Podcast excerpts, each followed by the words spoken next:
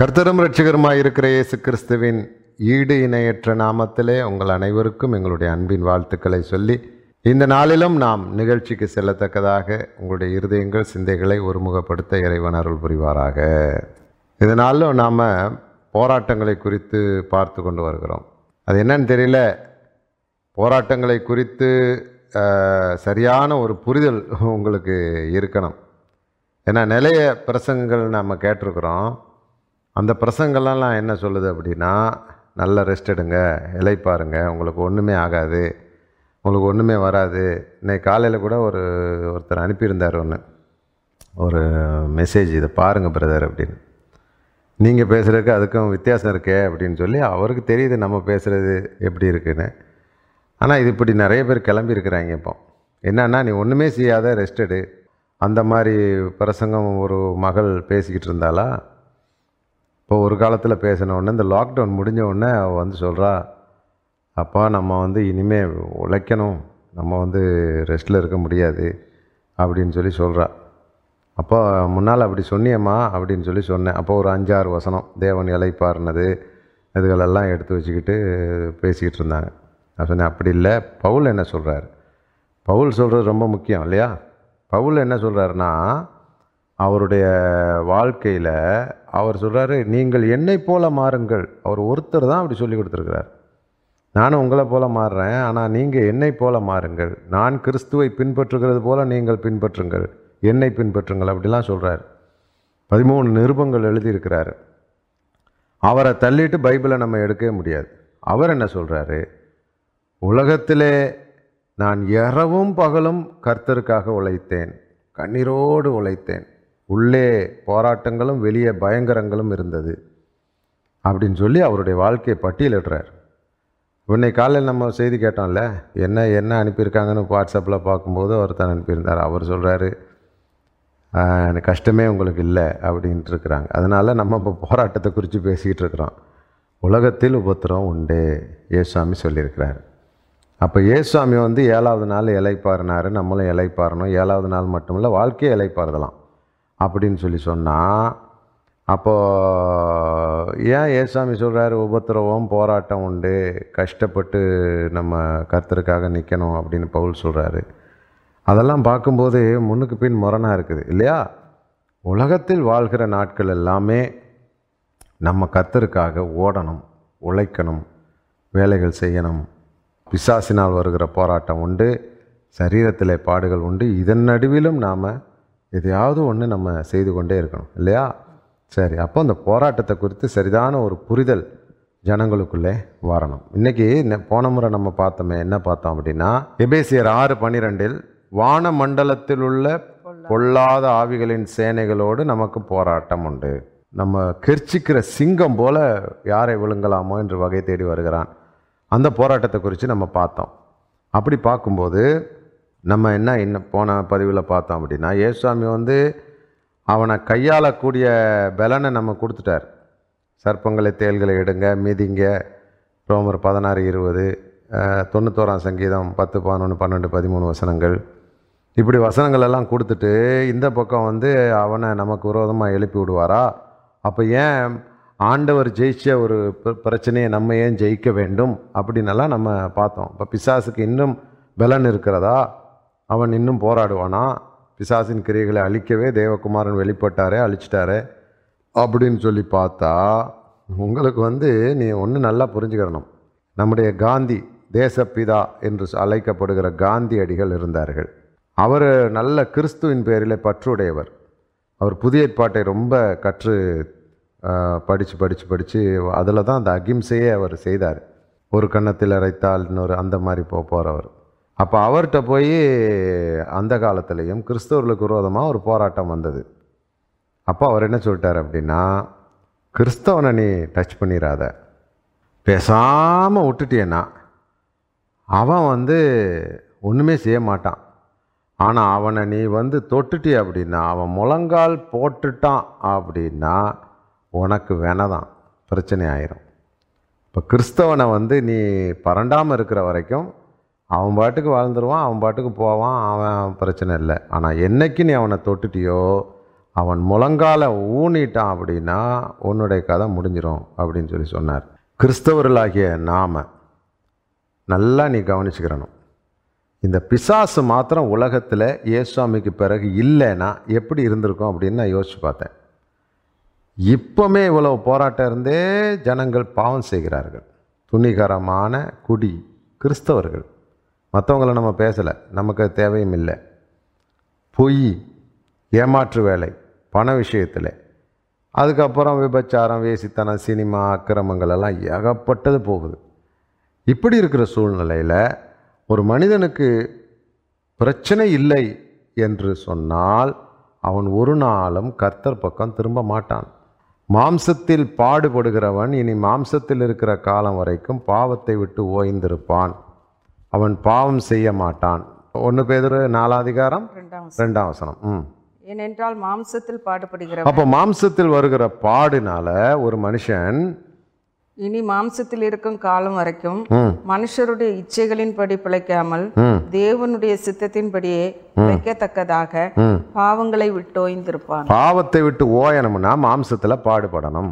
அப்போது போராட்டம் அதுதான் அது பேர் தான் போராட்டம். இப்போ ஏன் மாம்சத்தில் கர்த்தர் இந்த பிசாசை வைத்து அவன் மனிதரோட போராடணும் அப்படின்னு வைத்திருக்கிறாருன்னா பல காரணங்கள் இருக்குது ஒன்று இந்த இந்த பிசாசை அவன் ஜெயிக்கணும். நல்ல ஒரு சிறந்த மகனாக வீரனாக மாறணும். இப்போ நம்ம ஒரு பதிவில் பார்த்தோம் இல்லையா? ஒரு ராஜா இருப்பார் அவருக்கு ஒரு ராஜகுமார்த்தி இருப்பாங்க. வேற வாரிசு இருக்காது.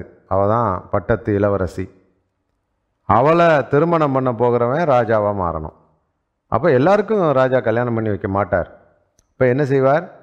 பல போட்டிகளை வைப்பார். காட்டில் நடந்து வர சொல்லுவார். அது இன்னும் பழங்குடி ஆப்பிரிக்கா பழங்குடி மக்கள் மத்தியிலே ஒரு பழக்கம் இருக்குது அந்த ஊர் தலைவனாக மாறணும் அப்படின்னா அந்த மகன் பதினோரு பன்னெண்டு வயசு ஆகும்போது அவங்க அப்பா வந்து நடு காட்டில் போய் விட்டுட்டு வந்துடுவார் இவன் ஒரு நாளும் படுத்து தூங்கக்கூடாது. விடிய விடிய அந்த மிருகங்கள் சிங்கங்கள் புலிகள் இருக்கிற காட்டு வழியாக நடந்து ஊருக்கு வந்து சேரணும். ரெண்டு நாள் ஆகும் மூணு நாள் ஆகும் அப்படி வர்றவன் தான் மூணாவது நாள் பார்ப்பார் அவன் வந்து சேர்ந்துட்டான் அப்படின்னா அவர் வந்து எல்லாரையும் கூப்பிட்டு சொல்லுவார் எனக்கு பிறகு இவன் தான் தலைவன். ஏன்? தனியாக சமாளித்தான். சிங்கங்களை சமாளித்தான் மிருகங்களை சமாளித்தான். அப்புறம் பசி பட்டினிக்கு எதையாவது பிடிச்சி சாப்பிட்ருக்கான் தண்ணி எங்கே இருக்குன்னு பார்த்து குடிச்சிருக்கான். அதாவது தன்னைத்தானே பாதுகாத்து அவன் வாழக்கூடிய திறமை படைத்தவன் உங்களையும் பாதுகாப்பாங்கிறது தான் அதில் உள்ள அடையாளம். இதே தான் ஆண்டவர் செய்கிறார் ஆயிரம் வருஷம் அரசாட்சியில் இனி வருகிற காலங்கள் அரசாட்சிகளிலே நீ ராஜாவாக மாறணும்னா உனக்கு திறமை இருக்கணும். இந்த திறமைக்கு வந்து யார் கூட நீ இன்னைக்கு பயிற்சி பெற போகிற இல்லையா? மல்யுத்தம் வீரத்தில் நீ வந்து ஜெயிக்கிற அப்படின்னா ஒரு திறமையானவங்க கூட ஜெயிச்சா தான் நீ கெட்டிக்காரன். விளையாட்டை எடுத்துக்கிறோங்க. யாரோட யாரோ ஜெயிச்சா தான் அது விளையாட்டில் வெற்றியே. அதே மாதிரி ஓட்டப்பந்தயம் யாருமே இருக்க மாட்டாங்க. ஆனால் அந்த தரையில் நம்ம ஓடி காட்டணும். கூட இருக்கிற பத்து பேருக்கு முன்னால் ஜெயிச்சு காட்டணும். அதான் பந்தய பொருளுக்கு ஓடுகிறவன் பந்தய பொருளை பெறுகிறதற்காக ஓடுகிறான். ஒருவனே பந்தய பொருளை பெறுவான். அப்போ இந்த யுத்தத்தில் பிசாசு ரொம்ப முக்கிய பங்கு வகிக்கிறான். அதுக்கு தான் பாருங்க நல்லா கெட்சமனை தோட்டத்தில் ஆண்டவர் போய் ஜெபிச்சார். மூணு தடவை. ஜெபிச்சுட்டு இயேசுவை வந்து சிலுவையில் யூதாஸ் காட்டி கொடுக்கறதுக்காக முத்தம் கொடுத்து காட்டி கொடுக்குறான். அப்போ அப்படிப்பட்ட சூழ்நிலையில் இந்த இந்த இந்த நேரத்தை யோசிப்பார். அவரே மிகுந்த இரத்த வேர்வையோடு ஜெபிச்சு மிகுந்த கலக்கத்தோடு பிதாவே இந்த பாத்திரம் என்னை விட்டு நீங்க கூடுமானால் நீங்கட்டும். அப்படின்னு சொல்லி இவர் தன்னை அந்த மரணத்தில் கூட ஆண்டவரே இந்த சிலுவையை தாண்டிடலாமான்னு நினச்சாரா? இல்லைன்னா அந்த பாத்திரம்னு எதை சொன்னார்? சிலுவைன்னு சொல்லலை அவர். அது அது வந்து வேறு எதாவது சொல்லியிருக்கலாம். வேறு பாத்திரமாக இருக்கலாம். பிசாசுடைய உபத்திரவமாக இருக்கலாம். இல்லைன்னா ஒரு ஏதாவது ஒன்று வச்சுக்கிறலாமே இந்த பாத்திரம்னு சொல்லி சொல்கிறாரு அவ்வளோ தூரம் அவர் பிதாகிட்ட உதவி கேட்டுக்கிட்டு இருக்கும்போது பிசாசு வந்திருக்கான். வந்து என்ன கேட்டான்? நான் கொஞ்சம் பேதுருவை சோதிக்கிறதுக்கு நீங்கள் அனுமதி கொடுங்க அப்படின்னு சொல்லி இவர் வேதனையில் தவிச்சிக்கிட்டு இருக்கிறார். இவரே பிதாவுக்கிட்ட ஜெபம் பண்ணிக்கிட்டு இருக்கிறார். அவருடைய ரத்தத்தின் துளிகள் வந்துக்கிட்டு இருக்கு இதில் வந்து இவன் பேதுருவை நேராக தொட முடியாமல் இயேசுக்கிட்ட வந்து பர்மிஷன் வாங்குறான். அப்போ ஆண்டவர் சொல்கிறாரு சரி நீ தொட்டுப்பார் அவன் ஒன்றும் என் பிள்ளை ஒன்றும் செய்ய முடியாது. இல்லை நான் நான் கொஞ்சம் சொலகில் புடைக்கணும். அது அவர் கேட்குறாரு என்ன மாதிரி சோதனை? அது பாரு இந்த யோபுகிட்டையும் போய் பிசாசு வந்து கேட்கும்போது சொல்கிறார் என்ன செய்ய போகிற அவன் ஆத்மாவை தொடக்கூடாது. அவனுடைய சரீரத்தை தொடக்கூடாது. முதல்ல சொல்லிட்டாரு. மற்றதெல்லாம் நீ என்ன வேணாலும் பண்ணு. என்ன பண்ணுவ அப்படின்னு லிஸ்ட்டு கேட்டு வாங்குறாரு. நீ எப்படி சோதிப்ப என்ன செய்வ என்னென்ன பண்ணுவ? பேதுருவை பண்ணும்போது கேட்குறாரு நீ என்ன செய்வ அவனை? இல்லை ஒரு சொலகில் போட்டு புடைக்கணும். அப்போ சொலகில் புடைக்கிறதுனா எல்லா பக்கத்துலையும் ஒரு அடி விழுகிற மாதிரி. நான் சொலகில் புடைக்க உத்தரவு கேட்டுக்கொண்டான். இப்போ சுலகளை மட்டும்தான் புடைக்கணும். வேறு ஒன்றும் செய்யக்கூடாது. அவன் சரீரத்தை தொடக்கூடாது. வேறு வேதனை கொடுக்கக்கூடாது அப்படின்னெல்லாம் கண்டிஷன் இவர் இவ்வளோ வியாகுத்தில் இருக்கும்போது பிசாசு வந்து அங்கே பர்மிஷன் வாங்குகிறான் பர்மிஷன் கொடுக்குறாரு. அதெல்லாம் தொட முடியாது. என் மகன் நான் சிலுவையில் மறிக்க போகிறேன் உன் தலையை ஒன்றும் இல்லாமல் பண்ணிடுவேன் அப்படின்லாம் ஏசு சொல்லலை. இல்லையா? சொல்லியிருக்கலாம்ல. நீ தொடக்கூடாது. அதான் நான் சாகுறேனே அது இன்னொன்று சொல்லிட்டார். எப்படி தெரியுமா? சீசர்கள் எல்லாரும் வந்திருக்கிறாங்க கெட்சமண்ணை தோட்டத்தில். அப்போது அந்த ரோம போர் சேவகர்கள் யூதர்கள் எல்லாரும் வந்து இவரை கைது பண்ண வர்றாங்க. அப்போது சீசர்களை சேர்த்து பிடிக்கும்போது அவர் சொல்லிட்டாரு என்ன மாத்திரம் பிடிங்க அவங்க யாரையும் தொடக்கூடாது அப்படின்ட்டாரு. என்னை நீங்கள் தேடுகிறது உண்டானால் அவங்களை நீங்கள் விட்டு விட வேண்டும். ஒரு சீசனை கூட பதினோரு பேரையும் யூதாஸ் உட்பட யூதாஸை விட்டுட்டாலும் பதினோரு பேர் தொட விடலை ஏசுசாமி ஆனால் பிசாசு வந்து பர்மிஷன் கேட்கும்போது பேதுருக்கிட்ட சரின்னு சொல்லிட்டார். ஏன்? அந்த பர்மிஷன் வா வாங்கின உடனே தான் இப்போ பேதுரு வந்து சோதித்தான் கர் பிசாசு. அப்போ அந்த இடைப்பட்ட காலம் பார்த்தீங்கன்னா அந்த இயேசுவை சேவல் கூறலுக்குள்ளே மறுதளித்தார்ல மூணு முறை அதுதான் அந்த சொலகில் புடைக்கப்பட்டது. சபிக்கவும் சத்தியம் பண்ணவும் தொடங்கினார் மறுதளித்தார் மூணு முறை. இந்த மூணு முறை நடந்தது தான் அவர் வந்து நொந்துட்டார். ஆயிரம் முறை கொன்றதுக்கு சமானம். தேம்பி தேம்பி அழுகிறார். அந்த இருள் அப்படி சூழ்ந்துருச்சு அவர் பேதுருவை. ஐயையோ என் வாயால் காட்டி கொடுத்துட்டனே. என் வாயால் சபிச்சிட்டனே. மன்னிப்பீரா மன்னிப்பீரா. அது வந்துமா ஒரு கிறிஸ்தவன் தேவனோடு உறவாடுகிற ஒரு பரிசுத்தவான் இருந்தா அவன் ஒரு சின்ன தவறு பண்ணுனா அவனுக்கு அந்த தண்டனையே போதும். தேவன் அவனை விட்டு விலகுற தண்டனை தான். உலகத்திலே பெரிய தண்டனை. மரணமெல்லாம் அங்கே அதுக்கு பக்கத்தில் கூட வர முடியாது.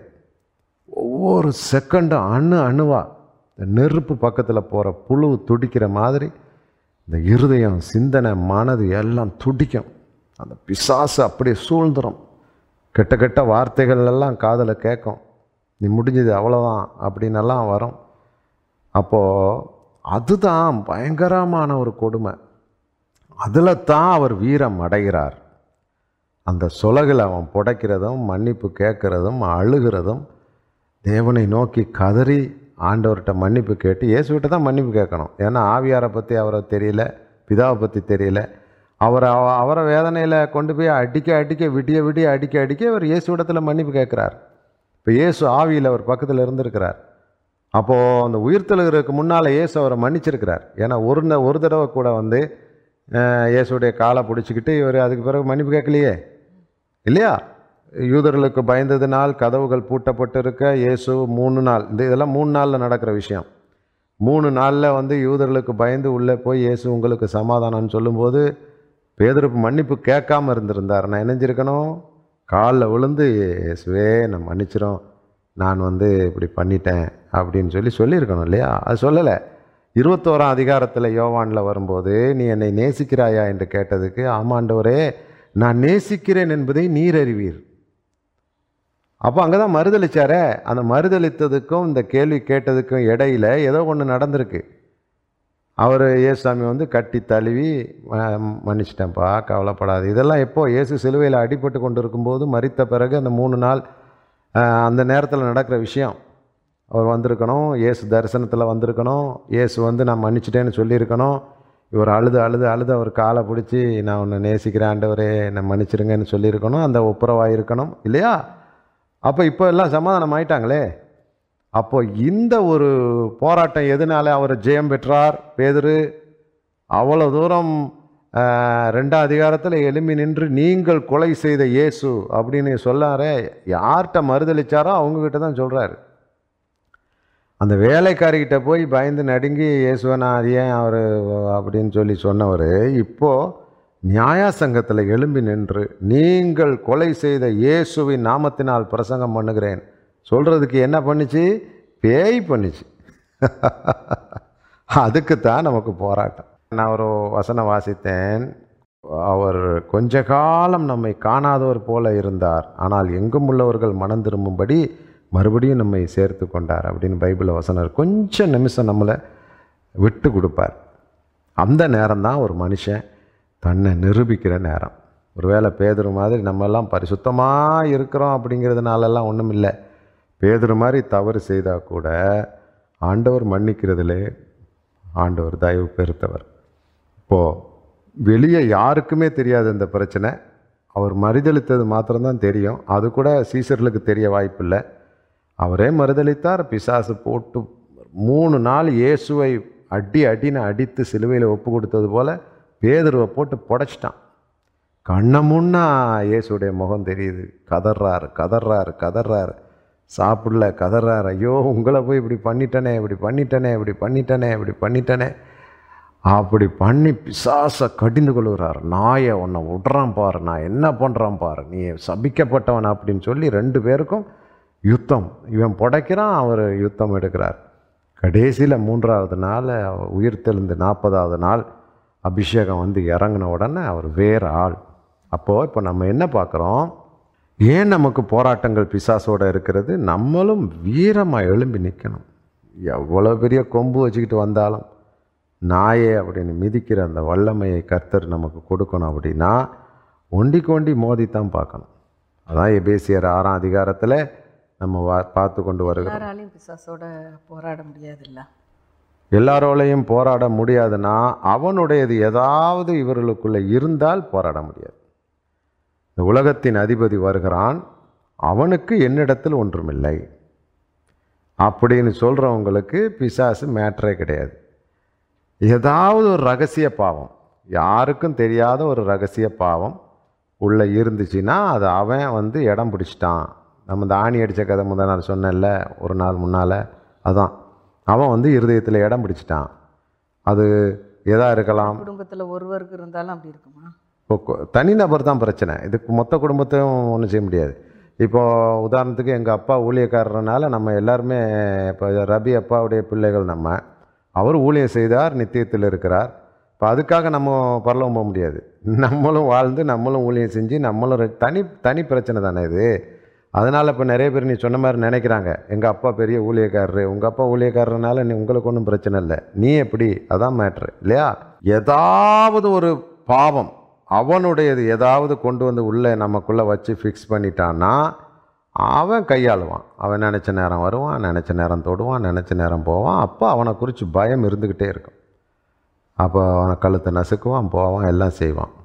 இப்போ சின்ன வயசில் நான் வந்து ஒரு பதினாறு வயசு இருக்கும்போதெல்லாம் பிசாசோட ரொம்ப போராட்டம். அப்போ எனக்கு வந்து சில பாவங்களும் என்னிடத்தில் இருந்தது. மனசில் செய்கிற பாவங்கள் பொய் சொல்கிற பாவங்கள். அப்புறம் இந்த மாதிரி சில இருக்குமில்ல அந்த வயசில். இருக்கும்னு நான் சொல்லலை இருக்கணும்னு நான் சொல்லலை. இருந்தது தவறு.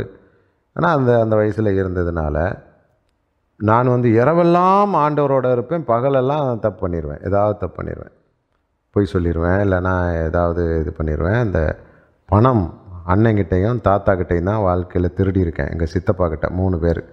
சித்தப்பா கிட்ட ஒரு ரூபா திருடுவேன். அண்ணங்கிட்ட பத்து ரூபா திருடியிருக்கேன் எங்கள் தாத்தா கிட்ட ஒரு ரூபா தாத்தா கிட்டேயும் ஒரு ரூபா திருடியிருக்கேன் அப்போ இந்த மூணு பேர்கிட்ட தான் நான் திருடி இருக்கேன் வாழ்க்கையில். அப்போது இந்த ஒவ்வொரு தடவை தானே எடுத்திருப்பீங்க? அவன் அன்னைகிட்ட ஒரே தடவை தான் எடுத்தேன். ஒரே தடவை பத்து ரூபா எடுத்துட்டேன். அப்போது சித்தப்பா கிட்ட நான் அங்கே கடையில் இருந்ததுனால பக்கத்தில் சர்பத் இருக்கும். அது வந்து ஒரு பன்னும் ஒரு சர்பத்தும் அறுபது பைசா. சூப்பராக இருக்கும். பசியாக எடுக்கும். அப்போ ஒரு ரூபா எடுத்துருவேன். அதுக்கு மேலே எடுக்க மாட்டேன். ஒரு ரூபா எடுத்துகிட்டு போய் குடிச்சிட்டு வந்துடுவேன் அது அவருக்கு தெரியும் நினைக்கிறேன். ட்ராயர் திறந்து வச்சுட்டு போவார். நான் தான் பணத்தெல்லாம் வாங்கி போடுவேன். அது அவருக்கு தெரிஞ்சாலும் நான் சொல்ல சொல்லியிருக்கணும். சொல்லாமல் செய்த இது ஒரு தப்பு. அது எனக்கு கொஞ்சம் அப்படியே இருக்குது ஆண்டர்கிட்ட மன்னிப்பு கேட்டிருக்கேன். தாத்தா கிட்ட நல்லா ஒரு நாள் ஒரே ஒரு ரூபா திருனேன் அப்போ இப்போ ஆயிரத்தி தொள்ளாயிரத்தி எழுவது. வாங்கிட்டு ஆ ரம்புட்டான்னு ஒரு பழம் சாப்பிட்றதுக்கு ஆசைப்பட்டு ஒரு ரூபா திருடினேன். அப்போது இதுகளெல்லாம் எனக்கு பெரிய பிரச்சனை. தாத்தா கிட்ட தான் முத முத திருட பழகுனதே. ஏன்னா அவர் வந்து பணம் எடுத்து வச்சு அதை வந்து சுற்றி சுற்றி சுற்றி சுற்றி கட்டுவார். பெரிய கை நூலில் கட்டி கட்டி கட்டி கட்டி அது ஒரு அவருக்குன்னு ஒரு தெரிஞ்ச ஒரு முடிச்சு போட்டு வச்சுட்டு தான் போவார். வெளியே எங்கெல்லாம் போகிறேன்னா போவார். இதுக்குள்ளே என்ன இருக்குது அப்படின்னு பார்க்க எனக்கு ரொம்ப நாள் ஆசை. நான் வரும்போது மறைச்சிடுவாரா சரி இவர் எங்கேயாவது வேலைக்கு போனோன்னு அதை பிரித்து பார்த்துருவோம் அப்படின்னு பார்த்தா உள்ளே ஐம்பது பைசா ஒரு ரூபா இதெல்லாம் இருக்குது அப்போ அந்த ஓ- ஓட்டை கலனா அந்த மாதிரி இதெல்லாம் சின்ன சின்னதெல்லாம் இருக்குது பத்து பைசாலாம் பெரு ரொம்ப பெரிய பணம். அப்போது ஒரு நாள் சரின்னு எடுத்துட்டு நான் சுற்றி சுற்றி சுற்றி சுற்றி அதே மாதிரி சுற்றி பார்க்க எனக்கு வரலை. லேசாக கட்டி வச்சுட்டு ஓடிட்டேன். அவர் வந்து பார்த்துக்கிட்டாரு ஆ எவனா எடுத்திருக்கிறான். ஆச்சிரா ஊச்சிரானாரு ஒன்றும் அவர் பேச்சு எடுபடலை. என்னை யாரும் நான் சந்தேகப்படலை. நான் நான் ரொம்ப அப்படியே ஓடிட்டேன். அப்போது இந்த மாதிரி பிரச்சனை இருந்தால் அன்னைக்கு நைட்டு பிசாசு வந்துடுவான் வந்து என் கூட படுத்திருப்பான். என்னால் ஒன்றும் பண்ண முடியாது. ஒரு மாடு மிருகம் மாதிரியே படுத்திருப்பான். தொட்டு பார்ப்பேன். அந்த முடியெல்லாம் அப்படியே தெரியும். அப்பமே. அந்த தொட்டு பார்த்தா ஒரு எரும மாடு அப்படியே படுத்திருக்கும். அந்த கொம்புகள் எல்லாம் என் பின்னால் இருக்கும்.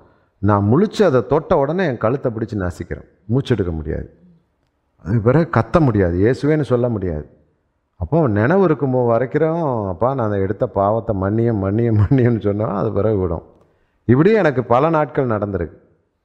அப்போது என்னன்னா இந்த பிசாசு தான் என்னை வந்து பரிசுத்தமடைய பண்ணினது. பவுல் சொல்கிறார் இல்லையா? ரெண்டு குருந்தியர் பன்னிரெண்டாம் அதிகாரம் பத்தாவது வசனத்தில் என்னை எந்நேரமும் குட்டுகிற சாத்தானுடைய தூதனாக இருந்தது அப்படின்னு சொல்லி சொன்ன மாதிரி கடவுள் நான் நினைக்கிறேன் எனக்கு ஒரு சாத்தானை ஒப்பு கொடுத்து அவன் தப்பு பண்ணானா பார்த்துக்கோ என்ன? அப்படின்னு சொல்லியிருப்பார். ஆனால் கர்த்தர் நல்லவர். அந்த சின்ன வயசில் அதெல்லாம் நடக்கலை அப்படின்னா நான் இதுக்கு பயந்துக்கிட்டு இது பாவம் செய்யாமல் விட்டேன். இதுக்கு ம பயந்துக்கிட்டு தான் நான் இப்போ கடைக்கு போகிறதுனாலும் ஆண்டவர்கிட்ட கேட்பேன். ஆண்டவரே இந்த கடைக்கு போகலாமா இப்போ நேற்று ஒரு சின்ன ஒரு தேவை நான் ஆண்டவர்கிட்ட கேட்டுக்கிட்டு இருக்கேன். சுவாமி ஒரு சின்ன சிக்னல் கூட நான் அதை வாங்குகிறேன் கையில் கொஞ்சம் பணம் இருந்தாலும் அந்த பொருள் வாங்குறதுக்கு முதல்ல கேட்குறேன். அப்போது அந்த பழக்கமெல்லாம் எப்போ பழகினேன் அப்படின்னா அந்த வயசில் பிசாசு என்ன கூட யுத்தம் பண்ணும்போது தான் அப்போ தப்பு பண்ணால் அன்னைக்கு நைட்டு வந்துடுவான் கழுத்தை பிடிச்சி நசுக்குவான்னு பயத்தினால பகலெல்லாம் நான் பொய் சொல்லாமல் என்னை கண்ட்ரோல் பண்ணேன். திருடாமல் கண்ட்ரோல் பண்ணேன். செஞ்ச தப்புகளுக்கெல்லாம் அஞ்சு மணிக்குள்ளே மன்னிப்பு கேட்டுருவேன். ஏன்னா நைட்டு பிசாசு அமுக்குவான் அப்படின்னு பயம். அப்போ இது வந்து உங்களுக்கு சொன்னால் ஊழியக்காரங்களுக்கு நம்ப மாட்டாங்க. ஊழியக்காரங்க இல்லைம்பாங்க. அதை எப்படி அவன் காலால் மிதித்தான்? இயேசு வந்து காலால் மிதிச்சிட்டார் ஜெயிச்சிட்டார் எல்லாம் முடிச்சிட்டார். அப்படின்னா ஏன் எபேசியர் ஆறு பன்னிரெண்டில் எழுதுகிறாரு உங்களுக்கு போராட்டம் உண்டுங்கிறாரு. அப்போ ஏன் வெளிப்படுத்தல் பன்னிரெண்டு பதினொன்றில் சாட்சியின் வசனத்தினாலும் ஆட்டுக்குட்டியானவருடைய ரத்தத்தினாலும் தான் பிசாசு ஜெயிப்பீர்கள் அப்படின்னு போட்டிருக்கு. ஏன்? எதற்காக? எதிர்த்து நில்லுங்கள் அப்போ ஓடுவான் அப்படின்னு ஏன் போட்டிருக்குது? பிசாசுக்கு இடம் கூடாதிருங்கள் ஏன் போட்டிருக்குது? இல்லையா? அப்போது பிசாசு இருக்கிறது பிசாசு நம்மை தொந்தரவு செய்யும். ஆனால் அதை நம்ம சரியானபடி எடுத்துக்கொண்டால் அது நமக்கு லாபமாக முடியும். நாம் இப்போ பிசாசை பற்றி பிரசங்கம் பண்ண வரல இல்லையா? அவனை நம்ம உயர்த்தி பேச வரலை. ஆனால் இயேசு கிறிஸ்து என்னுடைய ரட்சகர் அவருடைய ரத்தத்தினால் நம்ம கழுவப்பட்டு பரலோகம் போய் சேர்றதுக்கு தீமை செய்யும் தூதர்களை கர்த்தர் சில நேரத்தில் அனுமதிக்கிறார். பவுல் சொல்கிறார்ல யம்னேயும் அலெக்சாந்தரும் விசுவாச கப்பலை சேதப்படுத்தினபடியினால் அவனை பிசாசின் கையில் ஒப்பு கொடுக்குறேன்னு சொல்கிறார் ஒரு ஊழியக்காரன் ஆவியில் அபிஷேகத்தில் நிரம்பி ஒரு பிசாசிட்ட ஒப்பு கொடுக்குறார். அப்போ ஒப்பு கொடுத்தா அதை ஒப்புவை வாங்குறதுக்கு ஒரு பிசாசு இருக்கான். நல்லா புரிஞ்சுக்கிட்டியா? இதை அடுத்த முறை பார்ப்போமா? கத்தருக்கு ஸ்தோத்திரம். தேவன் நல்லவர் அவருடைய கிருபை என்றும் உள்ளது. சத்தியத்தை அறிந்து கொள்ளுங்கள். சத்தியம் உங்களை விடுதலையாக்கும். எப்பேற்பட்ட பிசாசானாலும் அவனுக்கு உங்களிடத்தில் ஒன்றும் இல்லை என்றால் நீங்கள் எந்த பயம் பயப்பட வேண்டிய அவசியம் இல்லை எவ்வளோ பெரிய சாத்தானானாலும் உங்களால் ஒன்றும் செய்ய முடியாது. ஏசு ஒருவரே இறைவனாகிய தேவன் அவர் சர்வத்துக்கும் வல்லமை உள்ளவர் ஜெயித்து வெற்றி பெறுங்கள். கர்த்தர் உங்களை ஆசீர்வதிப்பார். நன்றி. வணக்கம்.